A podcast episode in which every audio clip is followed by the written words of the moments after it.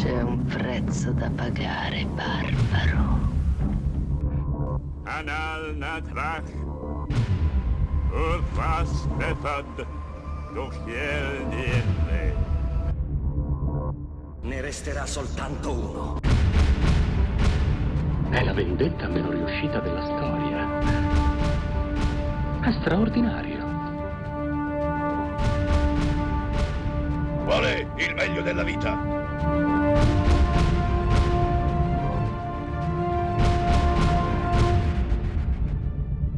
Schiacciare i nemici, inseguirli mentre fuggono e ascoltare i lamenti delle femmine. Nuovo episodio di eh, Chiodi Rossi versione regolare. Eh, io sono Davide, ciao. Io sono Germano, ciao. E appunto ci lasciamo il Signore degli Anelli per un attimo alle spalle e parliamo di, Di f- brutti film fantasy. di brutti film fantasy. Che ah, ah, questo film a me dà un sacco di problemi. Questo film mi dà un sacco di problemi. Però sì, non è un bel film. Ma allora, sicuramente è un film che nessuno di voi che ascoltate ha visto. Se È, è molto, visto, molto improbabile. Se qualcuno l'ha visto, io lo, lo prego di lasciare un cenno da qualche parte sulla Sì, pagina. Perché... Sì, se conoscete questo film, eh, fatevi riconoscere. eh, perché è come essere membri di una setta o qualcosa del genere. quindi- Se volete recuperarlo, ce n'è una versione in chiaro su YouTube, quindi non spendete nessun No, denaro. non spendete denaro, è una versione mediocre, ma d'altra parte anche la versione ufficiale, quella su DVD, è mediocre perché l- la copia di partenza. Eh, sì, ha era- tutta l'aria di essere un VHS riversato. Sì, esatto. Quindi con tutti i limiti del caso. E Eh, beh, diciamo di che cosa si tratta, perché se no non lo troveranno mai neanche su YouTube. Eh, si tratta di un film del 1983, eh, coproduzione italiano-americano-spagnola. Il titolo originale è Hundra con l'H, eh, in italiano è Undra l'ultima Amazzone, perché noi dovevamo Sì. spie- spiegare. se non erro nel film la pronunciano Hundra, ma non so se quale sia la, la pronuncia Sì. corretta. Eh, ma nel film la pronunciano in due o tre modi diversi, è quello il problema. e questo è solo uno dei, dei particolari di questo film. Eh, ma tra l'altro è uno dei particolari che me lo, fanno, che me lo rendono simpatico. Eh, Allora, nel- siamo nell'83, sì, quindi l'anno successivo a Conan il Barbaro. Sì, assolutamente. Quindi è, che, come abbiamo detto, ha segnato il genere. Per cui dall'82 in poi eh, i barbari Eh, eh, proliferano, proliferano Sì, sullo sì, schermo. sì. E, e in questo caso i produttori di questo film eh, hanno l'idea geniale. eh, facciamo Conan, ma con un, al femminile. al femminile, eh, con una Sì, che donna. roba, protagonista. eh, roba che fatta oggi avrebbe eh, in- imbizzarrito i, Uh, ci ho i critici del politicamente corretto. ci ho pensato riguardandolo. Perché effettivamente Undra del 1983 è tutto ciò che turba i sonni degli attuali Sì. eh, eh, nemici del politicamente corretto, eh, assediati dai social justice warrior. sì, direi che è quasi eh, un film avanguardista. Da questo punto di vista, sì, e, e- Perché i contenuti sono assolutamente adatti al eh, 2022. eh, sì, soprattutto per mandare in, in paranoia un sacco di gente. Eh, e come dicevo, io con questo film ho dei problemi perché è brutto. È Sì. girato male, fatto con Sì, pochissimi probabilmente soldi. Non per colpa sua, nel senso che ha, effettivamente sì, il budget è ridottissimo. Esatto. Però ha delle idee interessa- Delle interessanti. idee ambiziosissime per eh, Esatto. l'epoca. Eh, tra l'altro, il fatto che sia effettivamente eh, una costola di Conan eh, si nota fin dalle prime immagini, cioè c'è, eh, lo spunto è identico. Sì, assolutamente. Eh, ci sono delle scene eh, rifatte con pochi soldi. C'è l'attacco al villaggio. Sì, lo, per Eh. spunto intendo appunto un villaggio di, di- che ospita una popolazione di amazzoni eh, felice Sì, eh, che viene sottoposto a un raid eh, barbarico Barbarico. da parte di una popolazione mh, dei, di vichinghi con gli elmi cornuti, qualcosa del genere. Sì, i costumi sono molto avventurosi, eh, però sì, eh, l'idea è la stessa dell'attacco di Conan. Eh, c'è questa- questo assalto al villaggio, la popolazione viene massacrata. eh, c'è il voiceover che ci spiega cosa sta succedendo e che cosa succederà. Sì, però attenzione, qui è ehm, completamente dal lato femminile, anche il voiceover è Sì. eh, fatto da una donna. E ehm, presumibilmente forse per la prima volta si mette, eh, almeno per, per l'83, si, mette, si pone l'attenzione sulla violenza sessuale. Infatti, il, quelli- coloro che assaltano il villaggio commettono stupri, ogni, ogni genere di abuso, Sì, sì, sì, sì. oltre che uccidere la- tu- tutta la popolazione, credo, perché poi alla fine risulta, risulterà soltanto la nostra protagonista come l'ultima Amazzone.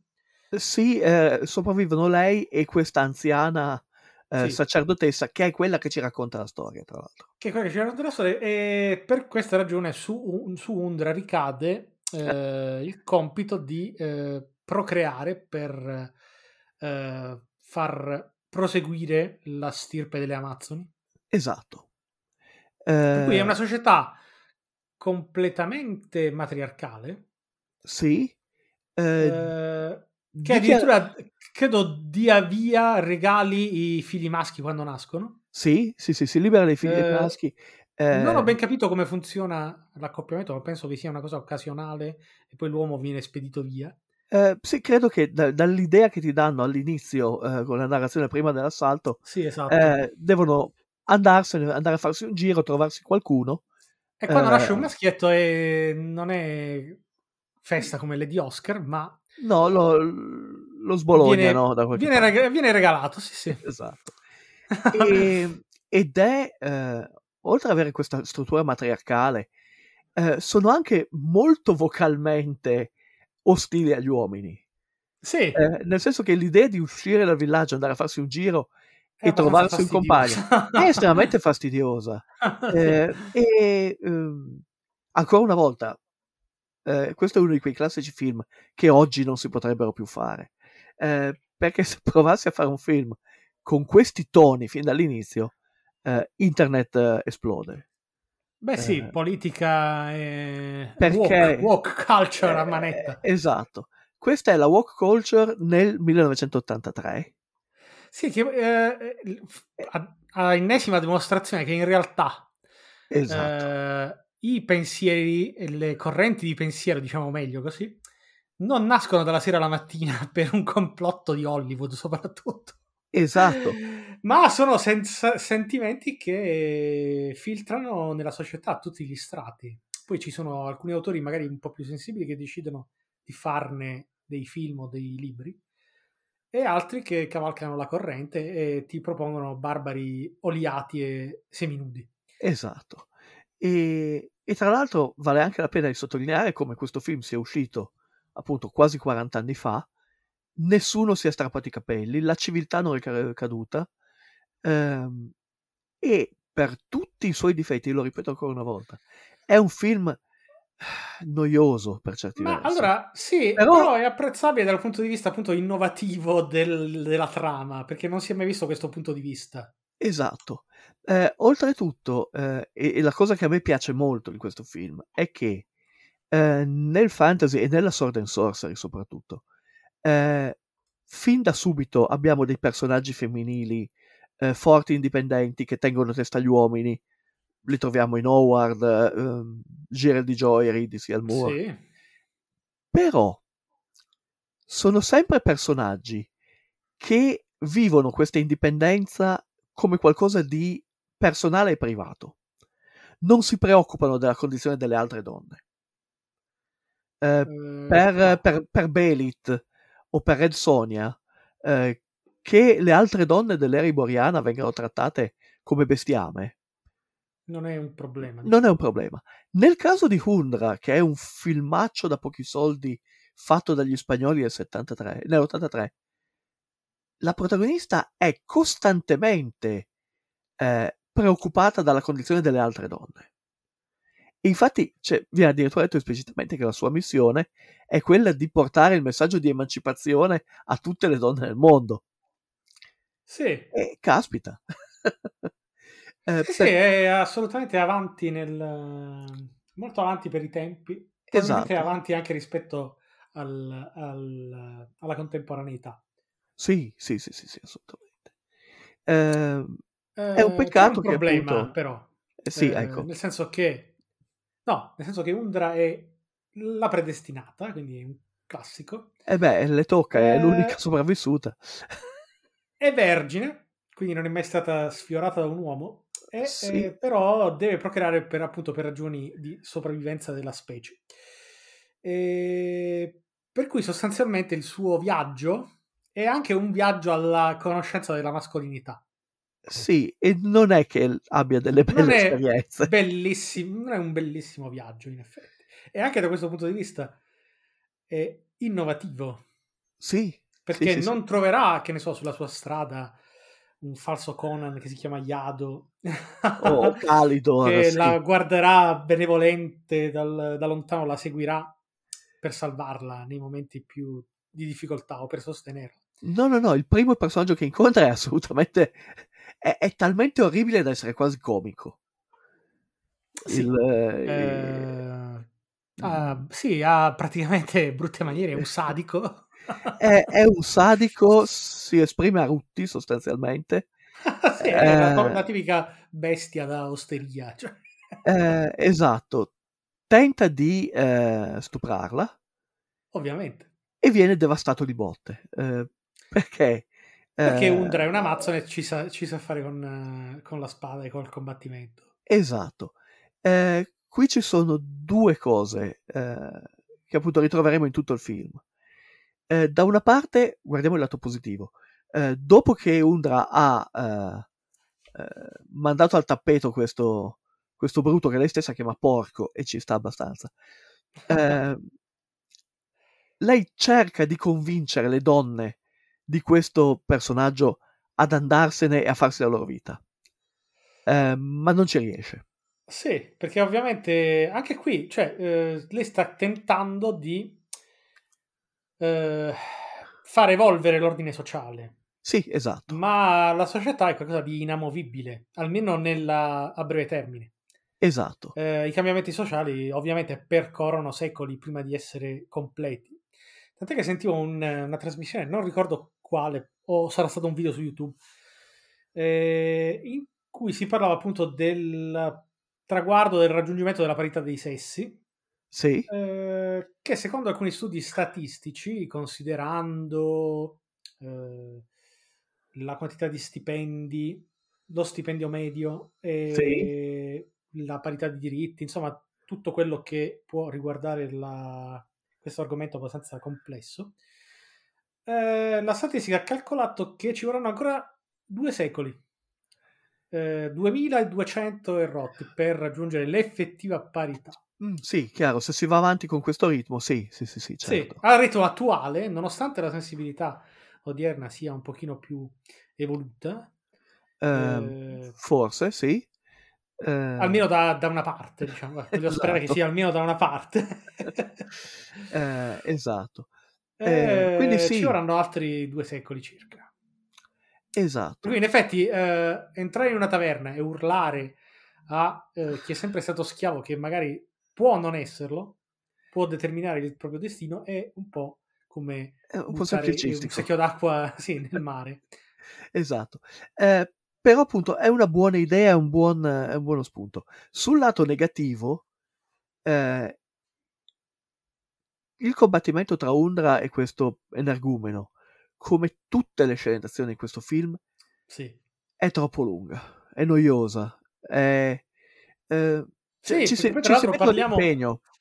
Parliamo di un film che dura circa un'ora e 50 minuti, quasi due ore, effettivamente sono troppe. Troppe Sì, avrebbero, avrebbero potuto tagliare nel complesso un 20-25 minuti di inutili spintoni e grugniti e, e il film non, non sarebbe stato peggio.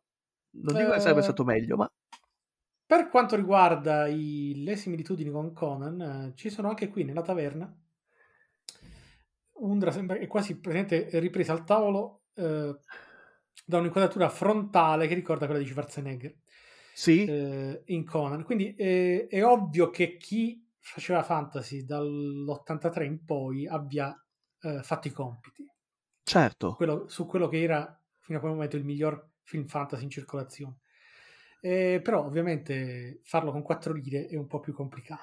Parliamo poi tra l'altro di una produzione eh, americana, italiana e spagnola. Infatti la maggior parte del cast è spagnolo. È spagnolo, il produttore è iraniano, Sì, quindi... eh, che credo sia quello che interpreta l'energumeno, Eh, John Gaffari. primo, quindi Sì. proprio il sadico. Sì, sì, sì, quello che lei chiama porco. Sì, è lui, sì, sì.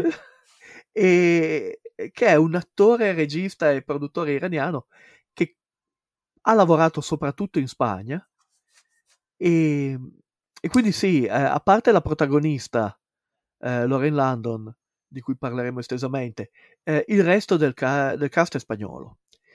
E prima dicevamo, pronunciano il suo nome in dieci modi diversi. Sì. Eh, però è interessante, secondo me, che gli attori spagnoli abbiano comunque recitato in inglese In con la loro inglese. voce. Hanno degli accenti spaventosi.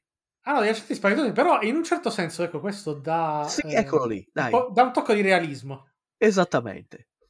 Ci sta che in un mondo... Perché sono, in realtà sono popolazioni diverse. Esatto, in un mondo con popolazioni diverse e non civilizzate, parlano più o meno la stessa lingua, ma con degli accenti. Sì, la famosissima lingua comune. Esatto, il comune de- della scatola rossa di Dungeons and Dragons. Sì, che poi in realtà è il latino. Eh, beh, nel, sì, nel, nel Medioevo reale sarebbe un latino più o meno degenerato. Sì, il latino... No, eh sì, il latino de- eh, verbale, orale, che era completamente diverso dal latino Dal latino scritto, scritto. che era... E che ovviamente eh, assorbiva eh, qualunque possibile dialetto locale. Esatto. E... Però e- diciamo che se ci, ci si capiva, ecco. Sì, sì, sì, sì, esatto. Eh, c'è in particolare un personaggio che è quello del gran sacerdote eh, malvagio che in certi momenti non capisce assolutamente che cosa stia dicendo. O perlomeno io ho fatto molta fatica. Eh, però ok, Eh, mi piace. Quello che gradisco di più e si vedrà più avanti nel film sare- sarà il, ehm, il medico, Sì, il guaritore, quello è- che è interpretato da eh, Ramiro Oliveros, eh, sì, Paterai, il personaggio che ha un accento pesantissimo, però ecco, eh, si tratta appunto di un accento, come dire, un po' folcloristico. Sì, a- a- Eh, aggiunge qualcosa al world building, mettiamola così. Sì, sì, esatto. Eh, E- Comunque, dopo il sadico con la con Cherutta, Sì, eh, nella sua ricerca di un partner, eh, con cui dare imbatte- prosecuzione, sì. si imbatte un, eh, in un eh, ladro assassino, Sì. Eh, il, ba- un- il barone, che praticamente la vuole uccidere perché in quanto tale, non so perché si diverte così. Sì, E dopodiché incontrerà eh, un personaggio effeminato. sì, arriva in questa città eh, che è dominata da questo culto del toro. Anche qui la sottigliezza eh, non sanno cosa sia. Eh, sì, che praticamente questo personaggio è in realtà un, eh, un protettore Si gestisce, gestisce una sorta di, eh, di di bordello. tem- sì. tempio bordello agli Sì. ordini di questo gran sacerdote che è un altro che ha una... No, Eh. e- e il problema è che tutti questi step eh, sono praticamente fanno parte della quest, della cerca di Certo, Undra, che non è completamente all'oscuro del eh, maschio. sì, Eh, sì, sì, è completamente ingenua da questo sì. punto di vista. Quindi non hai idea neanche di cosa possa o debba o voglia cercare. Quindi Esatto. praticamente lei si avvicina a qualunque essere umano di sesso maschile che sia vagamente Eh, che eh, colpisca vagamente l'attenzione, ecco, diciamo, pensavo poi scoprire eh, tutta una serie di difetti. Esatto, sì, perché ad esempio il primo è grande, forte eh, e tutto quanto, ma è un- una creatura orribile. Ehm, eh, finalmente in questa città conosce questo guaritore eh, che eh, cerca di Sì, che- sedurre inchiodandolo alla porta con dei coltelli, che non è proprio... sì, perché praticamente è memoria probabilmente delle esperienze precedenti. esatto. Eh, si pone in maniera ultra aggressiva e il, il guaritore le fa capire che in realtà all'uomo que- questo tipo di aggressività, o almeno non a tutti gli uomini, può piacere. Esatto, può portare dei problemi tecnici, dei problemi meccanici, diciamo. Sì, esatto, Eh. è una delle scene più, eh, ehm, come dire, comiche eh, del, del film. Film. diciamo. Sì, esatto. Questo, questo fatto che il guaritore le spieghi perché non riesce fisicamente. Vedete, se, per se lei lo minaccia con delle armi, esatto. Ehm, a questo punto lei in maniera estremamente pragmatica eh, dice che beh, allora se mi devo dare una ripulita, eh, vado, eh, vado Eh, dal... da, altre, da altre donne che sono esperte. Esatto. E anche qui ehm, c'è un abbozzo della classica sequenza col makeover, eh, in cui la prendono, la truccano, eh, le danno una ripulita e così via. Però, in primo luogo, è girata molto in chiave eh, ironica, Sì, eh, quando le fanno i fanghi. E lei Sì, dice, come se fosse voleste- una, una catena di montaggio. Cioè, Sì, adesso, sì, ti, esatto. adesso ti sistemiamo noi. Sarai con- irresistibile. ma contemporaneamente c'è il fatto che lei, come dire, per pagare questo servizio che le viene dato, eh, decide di insegnare eh, alla donna che si prende cura di lei a difendersi e a eh, mantenere la propria dignità davanti agli uomini. Sì. E anche questo è abbastanza eh, diverso. Ehm, qui c'è la famigerata scena eh, in cui la protagonista rifiutò di posare eh, di, di- di fare una scena di bagno nuda Sì. e allora la venne, produ- usato uno, venne usato uno, un, eh, uno stunt. uno stand double che però era talmente diversa eh, Sì. che a questo punto l'attrice dice vabbè basta la faccio io Vabbè, lo faccio io. Eh, il che dà l'idea anche del tipo di produzione di cui stiamo parlando Beh, sì, era, era un film avventuroso come tipico del periodo, fatto con pochi soldi. Probabilmente non so se avessero anche la speranza di farci dei soldi, ma non credo. Eh, non lo so erano no- già- Forse erano consapevoli del fatto che era talmente diverso il film che sì probabilmente non avrebbe incontrato grande favore. Eh, però è anche vero che l'hanno fatto con talmente poco che erano comunque tranquilli di rientrare dalle proprie spese, secondo me. Sì, anche questo sì. Io credo che i due, i due costi maggiori di questo film siano stati eh, Lauren London, che era comunque un'attrice eh, agli esordi, e poi la musica di Ennio Morricone, perché questo film ha la musica di Ennio Morricone Eh sì. ed è insopportabile.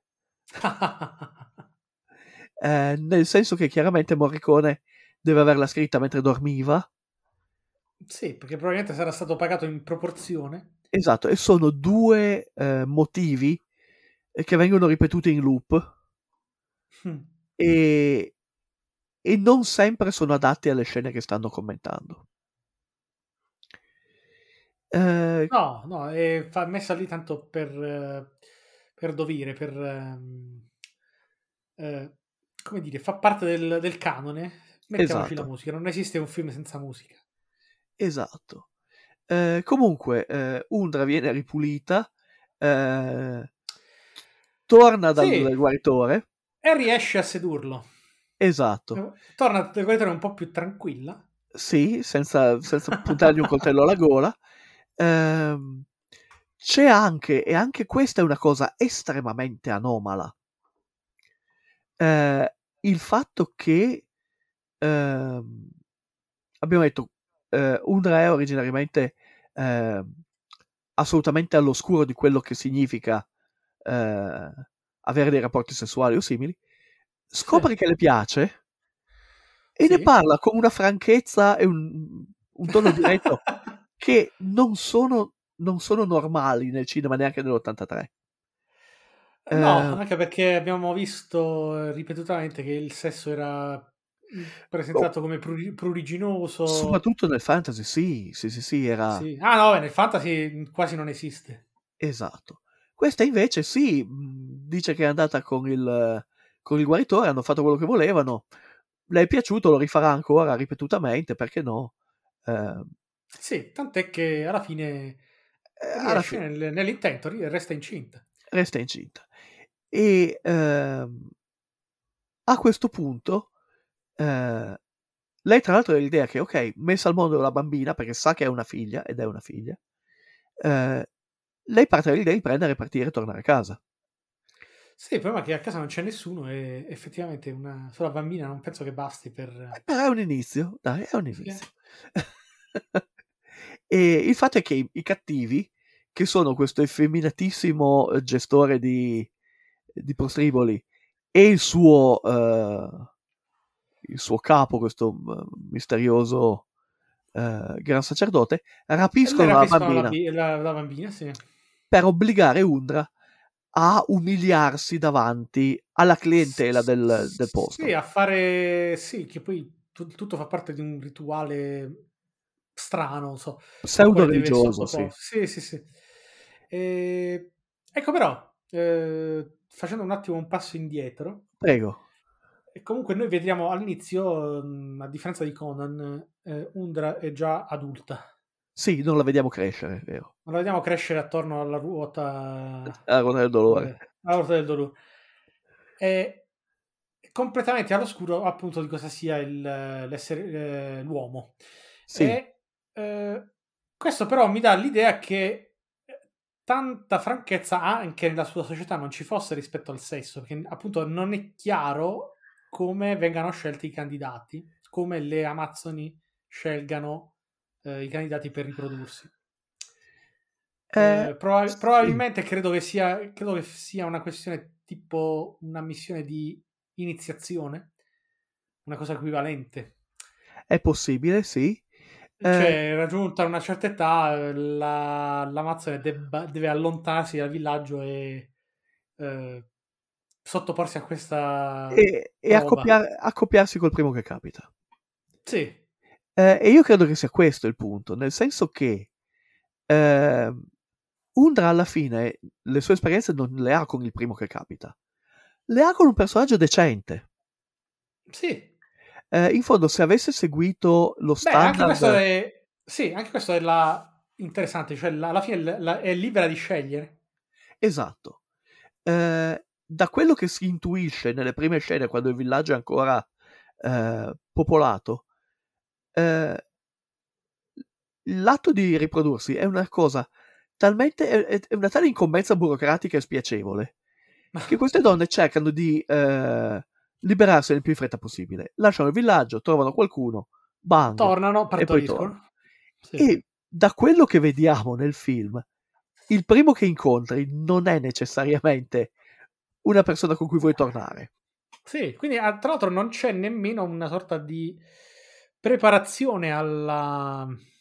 a questa missione, diciamo così, No, tra, nel pop- tra il popolo amazzone. Tant'è che lei è completamente eh, all'oscuro de- anche del fatto che un- effettivamente un uomo può essere approcciato in maniera gentile. esatto. Eh, esiste una altra ipotesi, però qui stiamo veramente costruendo eh, Sì. un intero impianto Stiamo- filosofico. Stiamo, stiamo guardando tra, tra le righe, in realtà. Eh, non è così, potrei- così profondo. Potrebbe essere che quando una delle donne eh, decide di andare a cercare un partner, una delle anziane del villaggio le spiega come funzionano certe cose.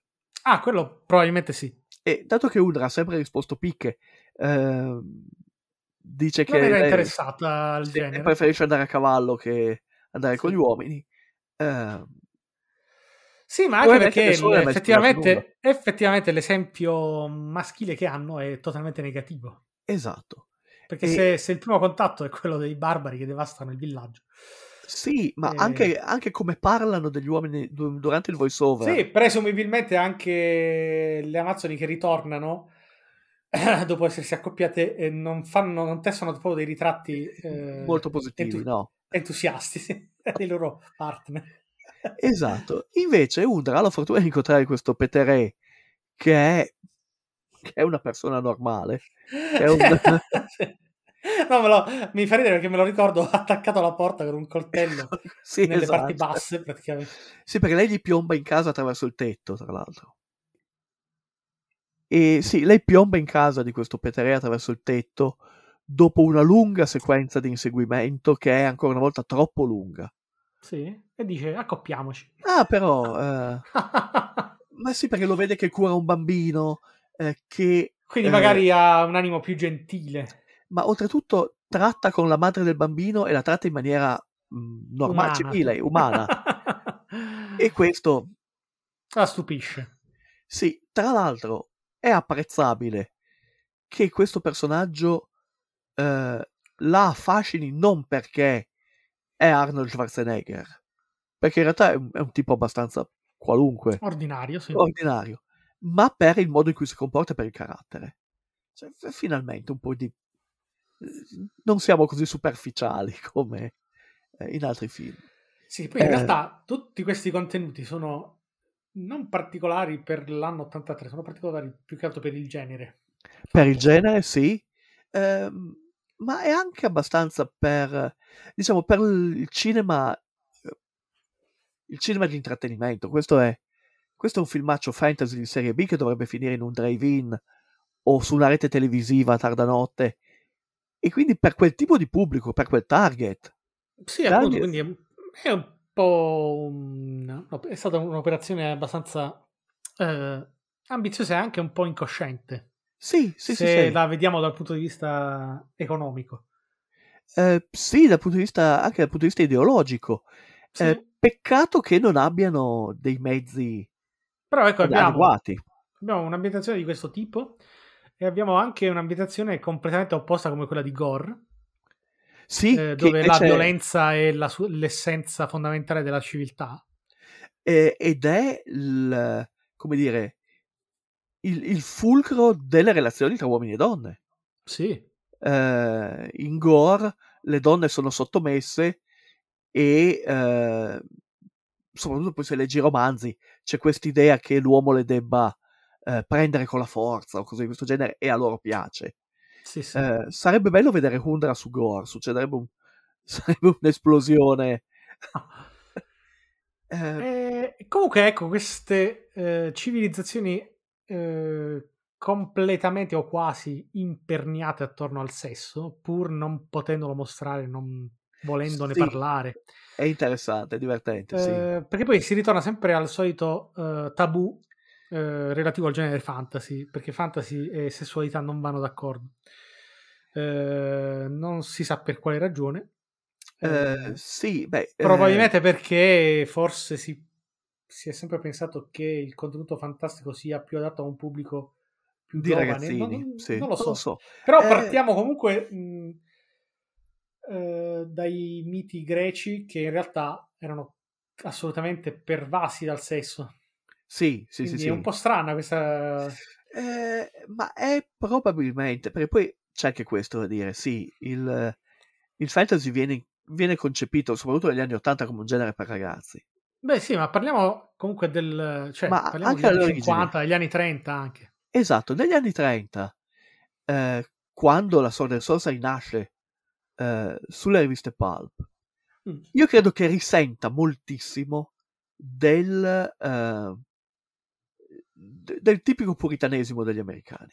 Sì, che però, scusa, le, le copertine di, We- di Weird Tales eh, in ogni caso avevano eh, Eh, sì, dei contenuti, cioè ammiccavano un po' alla nudità femminile. beh sì, le, le copertine di Margaret Brundage, soprattutto con scene di flagellazione Cioè, e cose di questo co- genere. Sì, quasi tutte le copertine di- dei racconti di Conan, quelle Sì. ispirate di Weird Tales eh, a tema Conan, eh, contengono quasi tutte le donnine, Esatto, disci- discinte. però oltre a quello non si andava. Esatto. E- ed è molto Cioè, interessante. Quindi comunque era usato all'epoca in ogni caso come eh, vettore di attrazione del pubblico. sì, ma l'importante è che non ce ne fosse troppo, anche Poi perché arri- andavi ad aprire la rivista, eh, leggevi il racconto e scoprivi che in realtà non c'era nessun contenuto.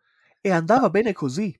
Sì, Ci sono delle lettere eh, a Weird Tales, ad esempio, eh, che eh, esprimono la furia dei lettori perché io compro queste riviste proprio per non leggere certe porche- porcherie. Mm-mm.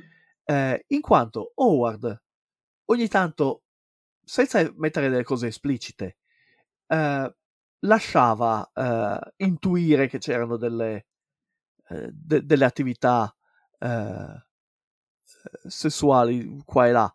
Eh, Sì, ma erano giusto proprio delle intuizioni. Perché, erano delle intuizioni, ma una parte del pubblico eh, si opponeva decisamente perché, a questo genere sì, perché il massimo di- della intimità che eh, toccava Conan, ogni racconto, era un bacio eh, ro- robusto, diciamo così, con la donzella di turno. Sì, ci sono un paio di casi in cui dà un paio di pacche sul sedere e oltre a questo Ah. non va.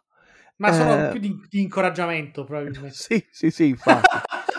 Eh, un'altra cosa molto interessante, visto che stiamo parlando del, eh, del passato e, e delle origini di questo genere, Eh, è che, eh, allora, se guardiamo la- l'intera produzione delle riviste Pulp negli anni 30 e uscivano centinaia di eh, riviste ogni settimana, sì. ehm, allora, anche all'epoca il, il romance e il rosa erano i generi dominanti. Probabilmente lo sono ancora adesso. Lo- sì, lo sono Con ancora adesso. i romanzi di, di Rosamund Pilker. Sì, o anche con le cose, gli harmony, eh, le collane, eh, quelle fatte a Cotimo. Ma la cosa interessante che mi viene in mente in questo momento è questa. Eh, esiste una eh, categoria di riviste pulp che vanno sotto il nome di spicy, cioè Sì. piccanti, Sì. e, eh, e ci sono per ogni tipo di genere. Mm. Ci sono spicy adventure, eh, spicy eh, mystery, eh, spicy horror, eh, ma non ci sono versioni e, e sono riviste che pubblicano racconti scollacciati, che per i gusti di oggi sono probabilmente molto molto tranquilli, però per l'epoca erano già molto espliciti, ma Sì. non abbiamo, non ce n'è neanche una che pubblichi fantasy. Eh, facendo ancora un passo indietro ai Penny Dreadful, Sì, non mi risulta che nelle copertine ci fosse questo richiamo No. sessuale. No, no, no, no, figurati. Eh, ci sono però da dire due cose. Mm. Eh, la prima è che i Penny Dreadful sono dell'Ottocento, sono dell'epoca vittoriana. Sì, esatto, sembra che abbia seguito eh, con la- l'addivenire del cinema, probabilmente. Sì. Eh, la, Eh. seconda cosa, la seconda cosa da dire è che sono inglesi Sì. e gli inglesi hanno delle eh, strettissime leggi sul, eh, sulla pubblicazione di atti osceni che ancora negli anni 60 mettono in difficoltà le riviste di fantascienza. è quindi- E, eh, però ecco, contemporaneamente, diciamo, negli anni 20-30, Sì. eh, nascevano, se non erro, le prime riviste eh, con dei nudi artistici, che all'epoca erano ancora artistici. Il primo, il primo film pornografico, se non erro, eh, risale al 1920 o, o, tre- o i primi degli anni 30, insomma. Io credo è una di- roba che va a pari passo, probabilmente. Eh, ma allora su questo, eh, premesso che non ho fatto uno studio eh, approfondito sulla No, perché mi, pornografia, no, no, Eh, perché però- mi, mi interessa, diciamo, parlare, siccome sono sempre racconti ad argomento fantastico, Sì. mi, mi interesserebbe sa- capire per quale ragione dai Penny Dreadful, che non avevano bisogno di pubblicizzare donnine o metterle in copertina, si è passati effettivamente a questo richiamo eh, sessuale, Mm, allora, che eh, poi viene però negato nelle storie. allora, io faccio una serie di coll- collegamenti molto mm, così improvvisati, però all'epoca dei Penny Dreadful Sì, gli inglesi avevano già le loro riviste pornografiche. C'è una rivista Mm. che si chiama The Pearl, sì. eh, che, che- che pubblica proprio pornografia ma estremamente esplicita, è molto grafica. sì, sì. Eh, senza elementi fantastici, sono storie realistiche, Beh, insomma, realistiche quanto può essere Sì, perché comunque i romanzi, comunque i romanzi rosa, diciamo, sono, mh, fanno, si richiamano al realismo anche quelli, non hanno elementi fantastici. sì, esatto. non, risulta- non so Eh, se ci siano invece delle collane fantasy rosa, però. Eh, ci sono oggi, Ci sono una, soprattutto nei manga, credo. eh, sì, c'è il, il- mercato giapponese genera certamente molto di questo, eh, però sì, il- dagli anni 60, credo, Mm. comincino a comparire dei fantasy che sono anche pesantemente dei romance o dei rosa. Sì, Però- poi abbiamo Gore che in realtà è mm, materia da, per psicopatici. cioè- Sì, esatto. E soprattutto eh, credo dopo il quinto volume. Però sì, eh, la cosa interessante è che mi, cioè, andando avanti su questa serie di ragionamenti, perché delle immagini così esplicite? eh, E mi viene in mente questo dettaglio. Durante la prima guerra mondiale, anzi, più precisi, alla fine del 1917, sì.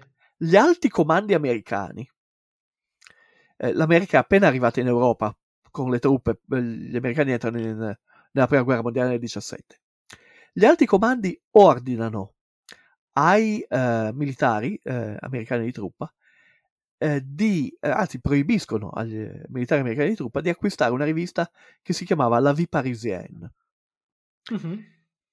perché, secondo gli alti comandi, nella loro saggezza, l'enorme quantità di donnine nude su quella rivista avrebbe, Avrebbe distolti. distol- li avrebbe distolti dal loro dovere. Eh sì. Questo rende la rivista incredibilmente popolare. Come sempre.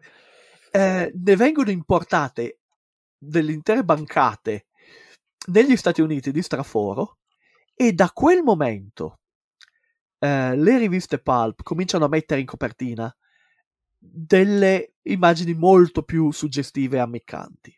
Sì, quindi è un ehm, è il, come dire, il mercato che si è autoregolato. Sì, sempre. esatto. E- ed è interessante il fatto che dagli anni 20 le riviste pornografiche sul mercato americano vengono definite eh, in codice eh, riviste francesi. Proprio in, richiamo a questo...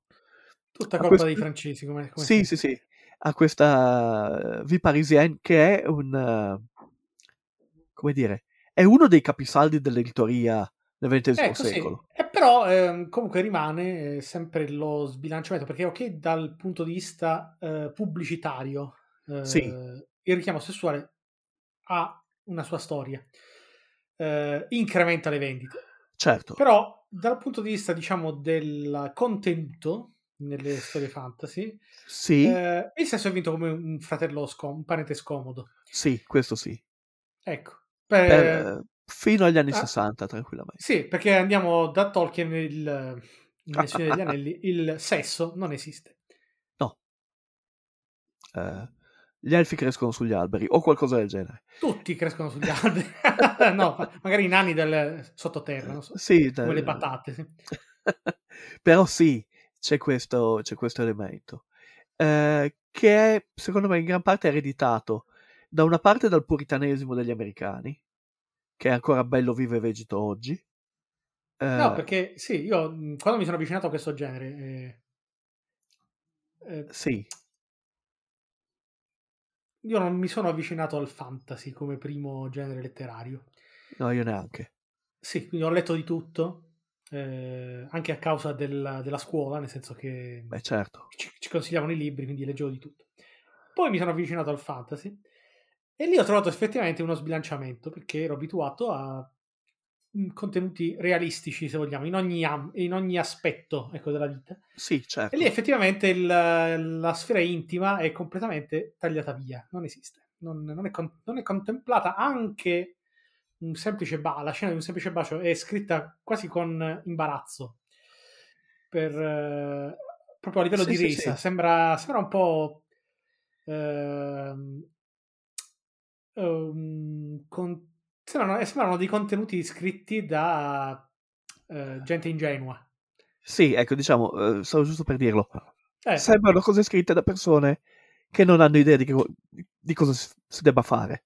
Eh, sì, sembrano, esatto. cose, sembrano cose scritte da ultra. Eh, per cui ho sempre eh, percepito questa mancanza, non perché avessi necessità di leggere chissà che, ma eh, dal momento in cui tu mi stai creando un, un intero universo, un mondo alternativo, Sì, eh, si sente effettivamente questa... Cioè, perché i perso- i- al- anche a livello di scene eh, di, di intreccio proprio, ma cioè, si sente questa mancanza di rapporti interpersonali, di qualunque tipo.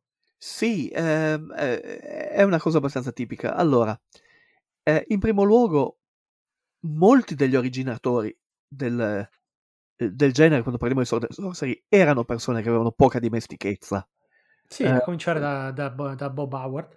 Bob Howard, H.P. Lovecraft, Sì, che certamente incide su, su certi- su certe atmosfere della Sword and Sorcery. Su certi contenuti, sì, sì. Eh, è anche vero, abbiamo citato prima C.L. Moore con le storie di Gerald Joyery. Eh, le storie di- della Moore che compaiono su Weird Tales e, e su altre riviste sono molto più eh, mature dal punto di vista eh, sessuale e sentimentale di quelle di Howard. Non è mai esplicita, non è mai eh, volgare, però No. eh, ti fa sentire, cioè, eh, se, se leggi Chamblot de- della Moore, eh, eh, cioè non, non puoi avere dubbi sul fatto che ci sia un elemento sessuale molto forte. Che poi in realtà non, non- non- non occorrerebbe chissà cosa per dare questo, Eh, questa suggestione. basterebbe eh, rendere conto del fatto che esistono gli uomini e le donne, eh, semplicemente. Eh, mentre Ma molto anche a spesso livello... Sì, eh, molte delle donne di Howard che sono forti, eh, tengono testa agli uomini e via di seguito, sono essenzialmente quelle che in termini tecnici eh, si definiscono Sì. uomini con le tette. Ma sì, esatto, ma manca addirittura proprio la fisicità. Esatto. Ma, Eh, sa- ma quello anche quella, anche quella maschile in realtà. Cioè, eh, noi in quanto esseri viventi abbiamo, il nostro corpo ci comunica delle sensazioni costantemente, sì, o delle Eh, esigenze anche. c'è tutta una serie di Eh, sensazioni ed esigenze che vengono tagliate via. No, sì, non esistono, quindi sono dei manichini che agiscono. Esatto, se vuoi trovare certe cose, eh, devi leggere Fritz Leiber, ad esempio, che già negli anni 40... eh, Che infatti si- è- lo sì. adoro perché è uno di quelli che secondo me a livello stilistico è un Eh, vero scrittore. Sì, Leiber è Dio. Leiber è assolutamente una divinità, sa scrivere, sa scrivere molto bene, Scrive ha un, ha un controllo della cioè- prosa, ha un controllo della prosa che è Sì. incredibile. Ma basta, becca- cioè, basta aprire il libro e leggere le prime tre pagine del primo racconto, neanche fai una cernita su, qualche- su quale racconto vai a leggere. Esatto, eh, ap- apri a caso. rimani, effe- rimani effettivamente estasiato. Sì, sì, sì, sì, assolutamente. E anche nel- nella gestione eh, dei personaggi eh, non ha tutte queste, eh, queste remore da educande che invece Sì. sembrano essere eh, lo standard Eh. anche di autori eh, che poi si presuppone siano rudi e, e muscolari come Howard. Howard eh, non ha problemi a mostrare crani spaccati, ma eh, Ah, appunto problemi a mostrare sottane sollevate. quello sì.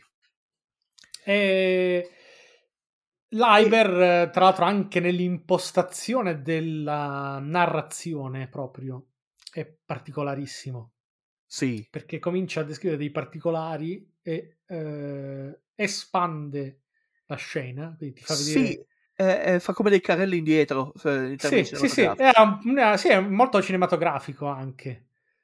Eh, sì, Eh, e, beh, e infatti eh, beh, eh, Leiber eh, veniva dal teatro, era un attore, aveva lavorato al cinema e ci sono Sì. delle lettere che si scambiano lui e Lovecraft in cui parlano di cinema. L'altro, che, l'altro autore che, interessanti. fantasy che mi comunica eh, sensazioni, ehm, come dire, umane Sì, è Cook. Glenn Cook, sì, Sì, Graham Cook. Cioè, nella... ha uno stile particolare perché partiamo dal punto di vista di Cerusico, no? con la compagnia Nire. sì, eh, Crocker, Cerusico dà per scontato tutta una serie di informazioni. esatto, Eh, cioè, è nella compagnia, quindi non ha bisogno di spiegarsi chi sia chi. Esattamente. Eh, quindi è uno stile molto asciutto, molto stringato, non si perde in descrizioni assolutamente, è molto percettivo, eh, però ti comunica effettivamente eh, le esigenze, cioè sono esseri viventi questi qua di cui stai Sì, leggendo. sì, sì, sì. Eh, hanno paura, hanno fame, hanno Sì. freddo, hanno bisogno di andarsi a ubriacare nella taverna o Hanno di dolori, trovarsi compagnia. hanno dolori muscolari, sono stanchi. Cioè, eh, Esatto, tutta- sì. tutti questi, questi dettagli io nella maggior parte dei fantasy non li trovo. E ovviamente questo si riflette anche nel cinema. Certo, Eh, perché a, a cominciare da Conan, che non si stanca mai. Eh, ho- cioè, ehm, eh, Miglio si faceva vedere al mio ubriaco. Sì, e è anche abbastanza eh, malandato dopo la crocifissione. Sì, Eh. esatto. Quindi, però, per il resto è una macchina. È una macchina, assolutamente.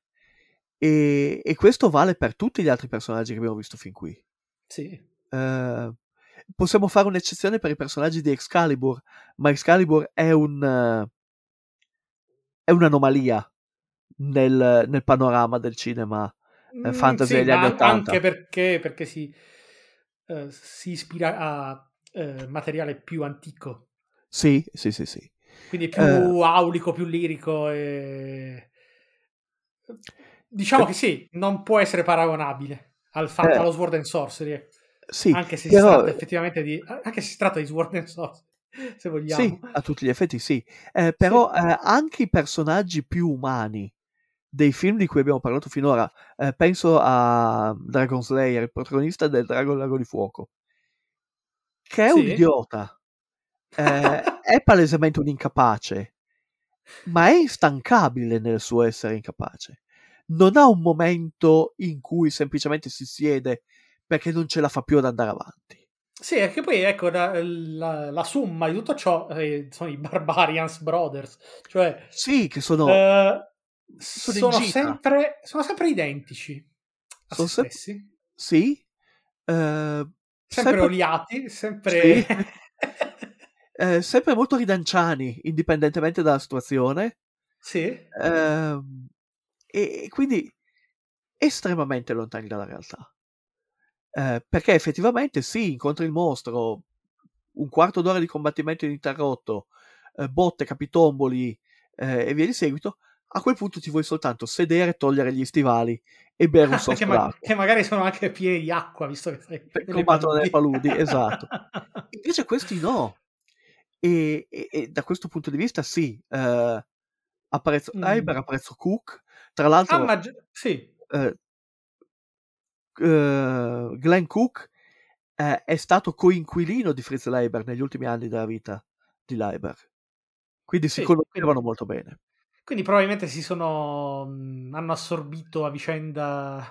Sì, si sono È parlati. molto, è molto bello quando riesci ad avvicinare mm, una persona così in gamba. Sì, e, e- e cominci a, a assorbire tutto quello che riesci. Sì, sì, sì. Comincia a fare domande, sì, è orribile, però sì, sì, sì, sì, si fa, e come. E, e quindi anche dal punto di vista soprattutto della costruzione dei personaggi femminili. Eh, la femminilità, Sì, eh, con i suoi ritmi biologici, con le sue peculiarità, eh, con le sue difficoltà, è Certo. completamente ignorata, non esiste.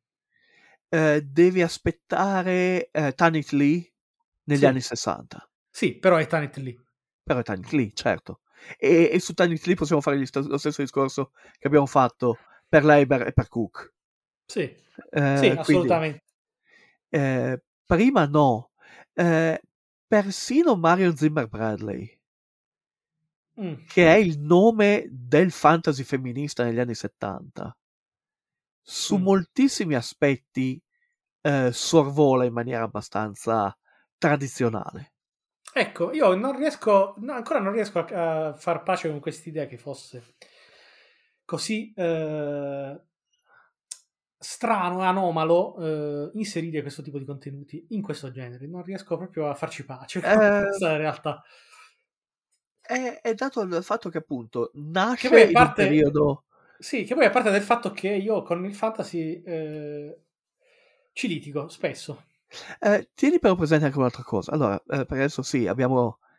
eh, se pensi alla fantascienza, fino agli anni Uguale, ses- sì. 60 è la stessa cosa. Sì, uguale. E, e lì allora c'è anche da dire che, eh, come avevo detto, una parte del pubblico fin dagli anni 30 rifiutava certi contenuti. Sì. E poi gli editor li rifiutano. Appunto, sì, quindi eh, alla fine si crea un- uno standard. si crea un loop e, e non si può più uscirne. E, e qui a me fa molto piacere poter dare la colpa a eh, Campbell, l'editor di Astounding, che Mm. non voleva autrici, non voleva personaggi femminili, eh, Eh, non voleva scrittori di colore. Eh, c'è un romanzo di Fritz Leiber Sì, sì, perché si chiama- si, si riesce a capire il colore della pelle da, da un testo, effettivamente. Esatto, c'è un romanzo di Leiber eh, che si intitola I tre tempi del destino, Sì. eh, che doveva avere sei protagonisti e tre sono stati tagliati su ordine del- dell'editor e Leiber ha dovuto tagliare tutte le parti dei personaggi femminili. Sì, è una, cioè, una serie di assurdità allucinanti. E, e il libro è buono perché è Leiber, ma è chiaramente Non è, non è ottimo, diciamo. Sì. È chiaramente zoppo. Eh, Ecco, non, non so. e- non- e nel, nel momento in cui dal- dalle riviste passiamo ai film, sì. tutto questo si, si replica. Sì, non che tra l'altro i tempi moderni siano particolarmente eccelsi in materia, anche perché ricordiamo l'orrido Conan di Momoa, Ah, sì. eh, Oh. che ehm, introduce personaggi femminili assolutamente stereotipati, stereotipatissimi. Certo, certo, sì, sì, sì. Sì, Quindi, nel senso, quello è del- degli anni 10, diciamo, del 2000, Sì, ha una quindicina d'anni, sì. ma non fa un passo avanti, anzi, sotto molti aspetti eh, peggiora la situazione. Sì, quello Eh, sicuro. Di- Ehm, del- sia di Conan che di tutti gli altri personaggi eh, a livello proprio di eh, sesso. Sì, Eh, poi c'è anche da dire che, eh, allora, ehm, nel ventunesimo secolo eh, il fantasy al cinema, eh, il fantasy vecchia maniera è scomparso. Eh, c'è Harry Potter, ci sono quelle cose Sì, è eh, un fantasy, tratte diciamo, per, per bambini e adolescenti. ecco. per ragazzi e quindi va bene tagliare tutte quelle parti perché non vorremmo mai che i Sì, sì, bambini ok. sapessero eh, Come che... si fanno i bambini. Esatto, uh.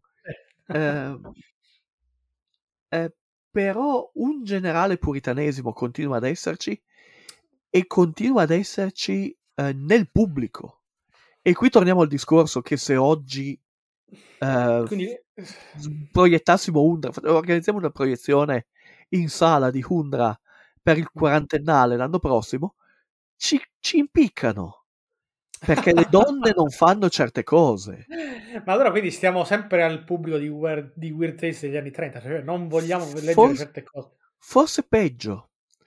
Eh, perché allora a questo punto abbiamo fatto 30, subentra facciamo 31. l'ipocrisia. Eh sì. Subentra da una parte l'ipocrisia e dall'altra il lettore medio di Weird Tales era una persona che tornava a casa dal lavoro, voleva eh, distrarsi e voleva leggere una storia. Sì, l'ipocrisia, per, per ipocrisia intendo il fatto che si usufruisce di materiale por- pornografico, Sì, perché ma, altrimenti non se ne produrrebbe così tanto, ma non si dice.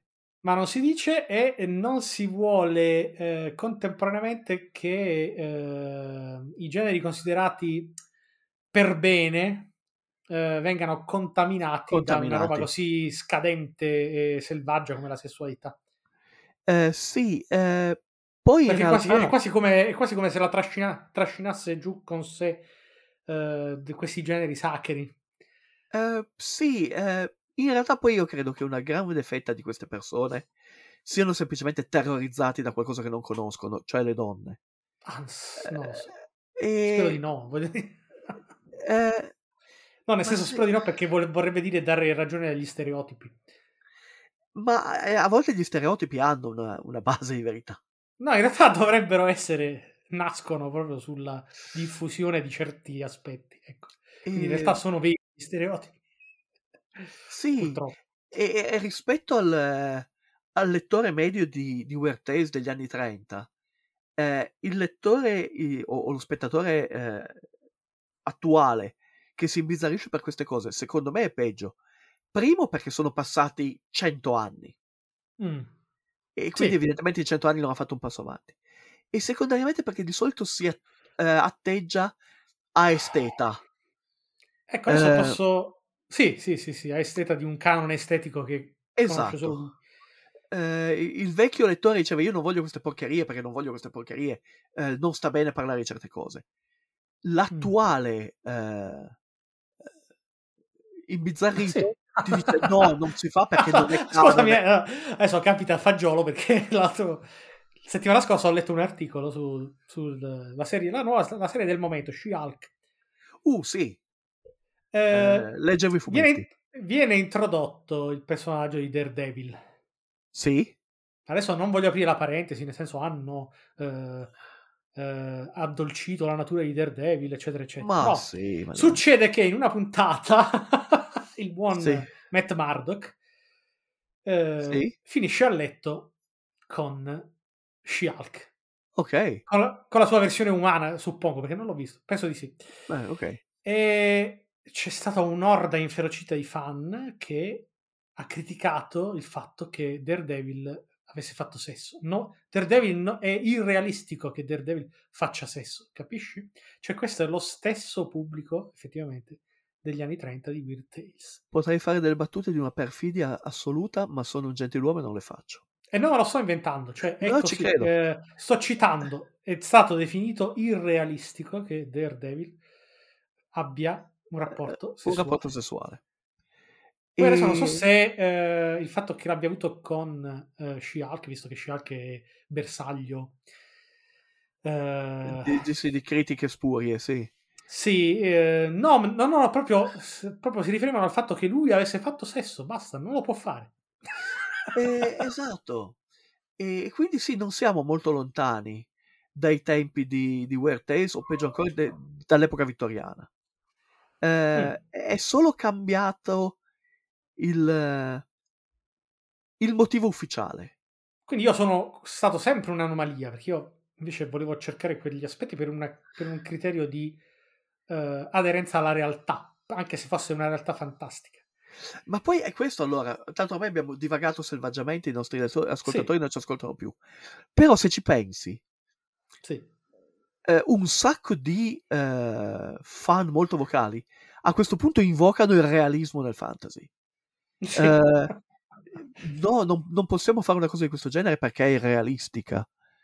E, e poi ti sbattono in faccia il realismo quando gli dici: Ma in questa storia c'è, c'è uno stupro ogni episodio?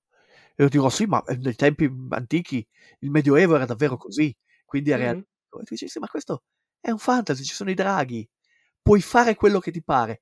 Perché non mi mostri un mondo in cui le cose C'è un po' più di, di giustizia. Allora, però, quando devono difendere certe cose, eh, usano il realismo. Quando vogliono attaccare certe cose, usano il realismo.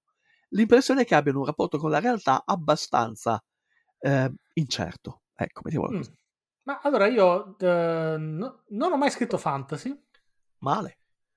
eh, ho scritto fantascienza però, Sì, e effettivamente provo a scriverla secondo i criteri che ho esposto fin qui. sì, certo.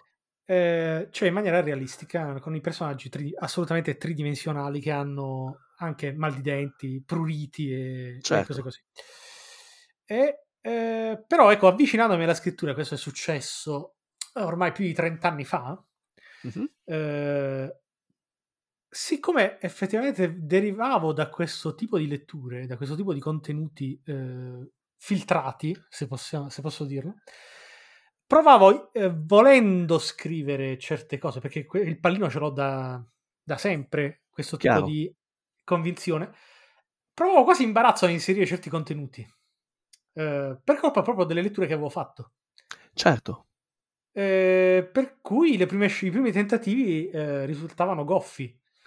Eh, proprio perché non sapevo, non avendo altri esempi, non sapevo se, fosse- ci fosse un criterio per introdurre, non so, la sessualità eh, in un mondo fantasy. Quindi non sapevo neanche da, da- come, parte- dove cominciare per, per per descriverla.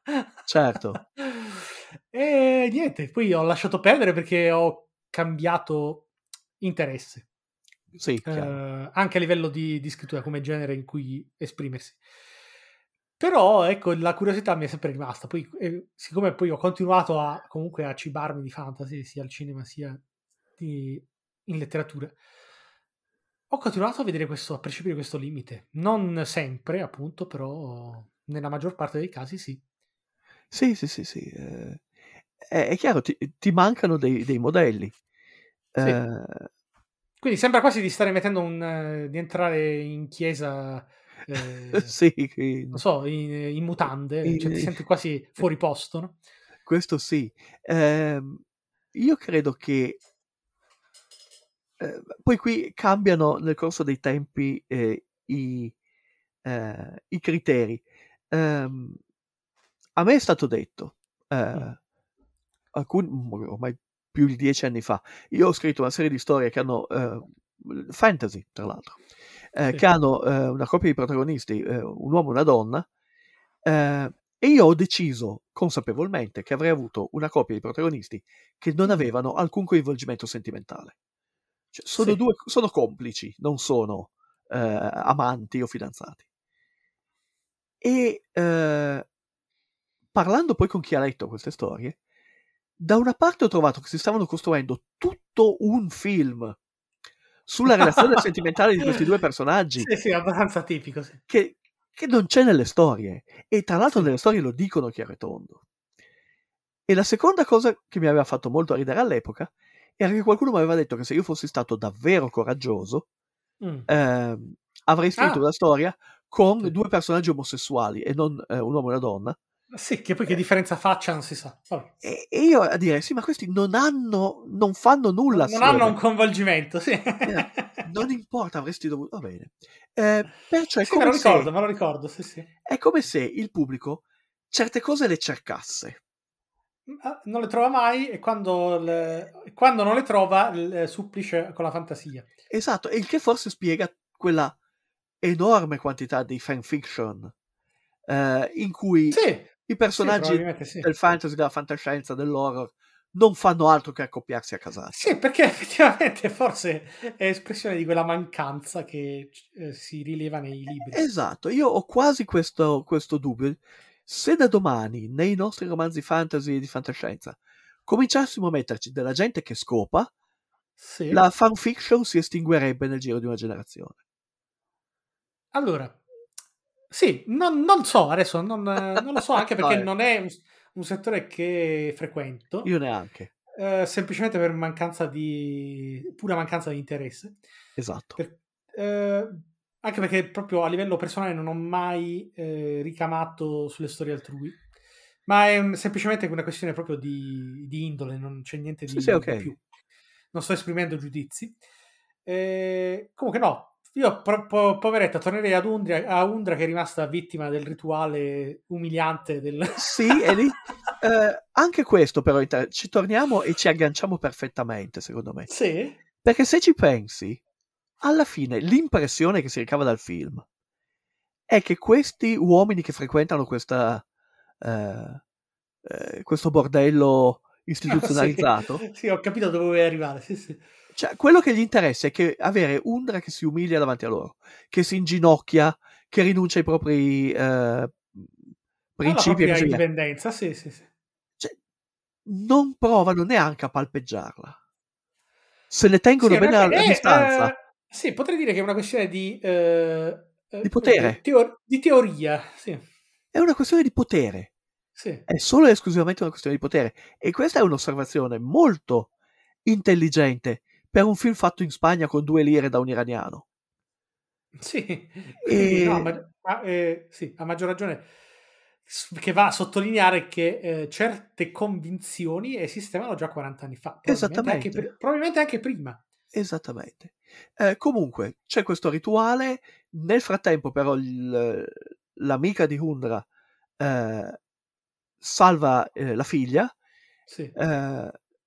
E a questo punto Hundra recupera la spada e c'è un lunghissimo combattimento eh, al rallenti, oltretutto, in cui fa carne morta di tutti questi eh, Cialtroni. cialtroni che la, che la irridevano. Eh, dopodiché prende il bambino, sale a cavallo e se ne va. Eh, forse ci Nel- rivedremo. ver- verso il tramonto, sì. Esatto. E la...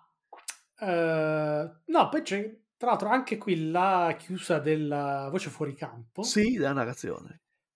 eh, che praticamente eh, ci narra mm, che come dire il- Undra è riuscita a conservare eh, o meglio lo spirito di Undra sopravvive nelle- in tutte le donne da allora Allora, esatto.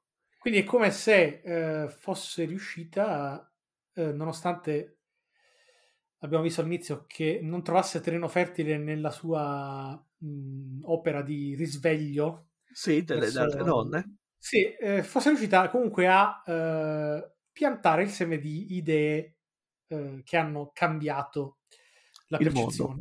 Sì, sì, sì, sì. ehm, sembra anche quasi voler eh, lasciare un gancio per un seguito. Sì, magari Eh. speravano di fare qualche soldino in più e riuscire a racimolare abbastanza da Infatti, farne una serie, sì. eh, invece eh, il il film eh, scompare, eh, Mm. ha un discreto successo, cioè la critica all'epoca non è poi così eh, negativa. No, lo- in realtà non lo è. dunque, su IMDb ha un bel 4,6, sì. eh. sì. Che però in realtà, vedendo altri eh, filmacci di cui abbiamo già parlato, è tutto sommato un voto discreto. Si avvicina quasi al 5, la mediocrità. Sì, eh, eh, allora, c'è una Eh, cosa divertente che ho sentito. Sì. eh, ed è una specie di giochino che fanno certi appassionati di cinema eh, o di libri di trovare il 5 perfetto cioè Ah. il, il film o il libro che è assolutamente mediocre e io credo che Hundra fallisca perlomeno per quel che mi riguarda Sì, dall'essere un 5 assolutamente. perfetto perché ha delle idee intelligenti poi le, usa malissimo ma è caspita eh, paragoniamo la trama di questo film a quella di eh, Red. Sonja no vabbè, Barbarian è fuori scala ma Red Sonja e il paragone non è sbagliato perché la Vabbè, ma lì già si, tratta di un, di un film fatto, eh, come dire, con, con la- una truffa. Sì, sì, sì, sì. però ammettiamolo se i mezzi produttivi messi in campo per Red Sonja Mm. fossero Ah, stati sì. impiegati per sviluppare la trama di Hundra, Hundra Sì. sarebbe un bel film. Sì, assolutamente. Magari Eh, Schwarzenegger sarebbe stato consapevole di, di recitare in un film. Esatto. Tra l'altro, il, il rapporto esiste perché eh, Lauren Landon, eh, la protagonista di Hundra, venne Mm. scartata da De Laurentiis per il ruolo di Red Sonja. Era sì, una delle possibili scelte per Red Sony. Eh, però eh, De Laurentiis non la volle perché aveva già fatto Hundra e dice allora poi eh, ci rubano la pubblicità praticamente. Cioè, eh, tiriamo la volata a un altro film. Mhm. che probabilmente non aveva visto. Eh, io però credo che la Landon s- sia meglio della Nielsen. Mm, probabilmente sì. Eh, ha, ha una maggiore presenza. Eh, la Eh, Nielsen, la Nielsen è, una, è una gran bella donna naturalmente, ma nel momento in cui si muove e parla in Red Sonia ti metti le mani nei capelli. Eh, Eh, la Landon eh, regge meglio. Probabilmente sì. Eh, c'è quella Mm. fantastica scena in cui la, la sua amica le sta insegnando come camminare Sì. e lei ha un'andatura che è assolutamente ridicola. E il primo pensiero è: oh mio dio, questa povera donna non sa camminare. Poi ti rendi conto che lo sta facendo apposta. E allora dici: ah beh, bene. Eh, il dubbio che la Nielsen lo stia facendo apposta in Red Sonja non ti viene mai. Sì, ma probabilmente è un aspetto che neanche eh, a cui neanche ci fai caso, probabilmente. Mm, Sì, è possibile. Ecco perché qui, ecco già la differenza è che qui eh, siamo concentrati sulla protagonista in Sì. Londra. Quindi in effetti si tenta di dare personalità, maggiore spessore alla protagonista. Lì invece eh, Red Sonja è un susseguirsi di eventi senza capo né coda. E sì, però si intitola Red Sonja. E Sì, quindi ma- eh, Red Sonja dovrebbe. Appunto, Eh. è, uno, è uno dei difetti del film. è uno dei tanti, sì. Cioè, Eh. nel senso che eh, la protagonista è Red Sonia, ma c'è il finto protago- l'ombra del finto protagonista Eh, sì, che c'è, c'è- per tutto il film. c'è il famoso. Eh, Ricordati addirittura che, che, eh, la- il volto di Schwarzenegger giganteggia sulla locandina Sua rispetto a- locandina, certo, a, Birgit Nielsen. ovviamente. E, e lui doveva stare lì due giorni, e invece se lo tengono per una. Per eh, tre settimane. per tre settimane, per un mese. Ehm, ecco, anche da questo punto di vista, se non altro, Hundra è un film onesto. non è un, eh, un Guarda, sto guardando- escamotage. Sto guardando Sì. la locandina che è organizzata eh, proprio in stile fumetto. Quella di il- Buddha. Sì, con il titolo in alto a destra, lo spazio a sinistra per un'eventuale eh, didascalia con il logo. numero dell'edizione, sì. Eh, ovviamente manca perché non è un fumetto, però la- l'impostazione è proprio quella classica dei fumetti eh, Marvel. Sì, sì, sì, sì, assolutamente. Potrebbe essere una, una copertina di un, eh, di un Savage Sword of Conan eh, o cose di Sì, sì, esatto. Eh, il che dà anche un'idea di quale fosse il pubblico a cui si riferivano. E, e questo rende la cosa ancora più interessante perché non so se il lettore medio di Savage Sword eh, fosse pronto per quello che gli spagnoli descrivono come eh, il Conan femminista. E, Eh, mi sa di no. eh, però non lo so. Eh, oggi il film viene considerato un film di culto. Eh, Mm. L'abbiamo visto in pochi. Io continuo a dire che non è il meno peggio che abbiamo visto. No, assolutamente. Ed, eh, ripeto, forse la- il suo unico, eh, uno de- cioè il suo grosso problema è che non c'erano soldi. Esatto. E, e che è diretto da un regista che arrivava dal mondo del wrestling. Il che Mm. potrebbe spiegare quei lunghissimi combattimenti noiosi. con quella musica Probabile, ripetitiva che ti mette a dormire. Eh, però, ripeto, a me non è dispiaciuto rivederlo. Mi ha fatto molto ridere su certe cose, eh, su altre, eh, però, non male. Eh, se non altro va visto per una questione di completezza, nel senso per farsi... Eh, e qui ti dico, ti anticipo il meglio della vita. Oh, ah, sì, per una questione Dai. di completezza, nel senso che eh, per rendersi conto che il fantasy non è soltanto quello che ci hanno costretto a eh, sorbire. Cioè il fantasy è stato e potrebbe anche essere altro, volendo. sì, Quindi il meglio della vita sarebbe effettivamente, eh, per quanto mi riguarda, eh, un fantasy con personaggi e storie assolutamente tridimensionali che non si dimentichi del fatto che i protagonisti sono degli esseri viventi con delle esigenze. Eh, non so, elevate o eh, eh, terra-terra che O, o terra terra sono- che sia, certo, sì. poi sono delle, delle esigenze che eh, li rendono quello che sono, cioè esseri viventi. Non devono essere dimenticate queste cose. Sì, mi sembra una, un'aspirazione più che degna, così come anche il meglio della vita per quel che mi riguarda è scoprire che c'è una valanga di fantasy che si discosta dallo standard e che possiamo scoprire abbastanza facilmente. Ripeto, Hundar lo trovate su YouTube. Eh, le storie di Tiny Lee le stanno ristampando. Eh, Fritz Leiber hanno appena ristampato il volumone eh, di Pfeffer del Grey Mauser. Eh, ci sono queste storie. Eh, Glenn Cook, leggete Glenn Cook. Sì. Eh, Trovate insomma. i primi tre libri della Compagnia Nera in un unico volume. sì, sì, sì, sì. E... Poi credo non ce ne siano altri tradotti, credo. tradotti non ancora. Ce ne sono altri aspetta che faccio due conti. Eh, ce ne sono altri otto. Leggete, procuratevi il volumone Mondadori di eh, Fritz Leiber. sì. E, e, e non credete a- alla storia che eh, mio dio eh, la politica nel, nel- nel fantastico non c'è mai stata. Eh, non è vero Ehm, e, e può essere interessante e divertente insomma Sì.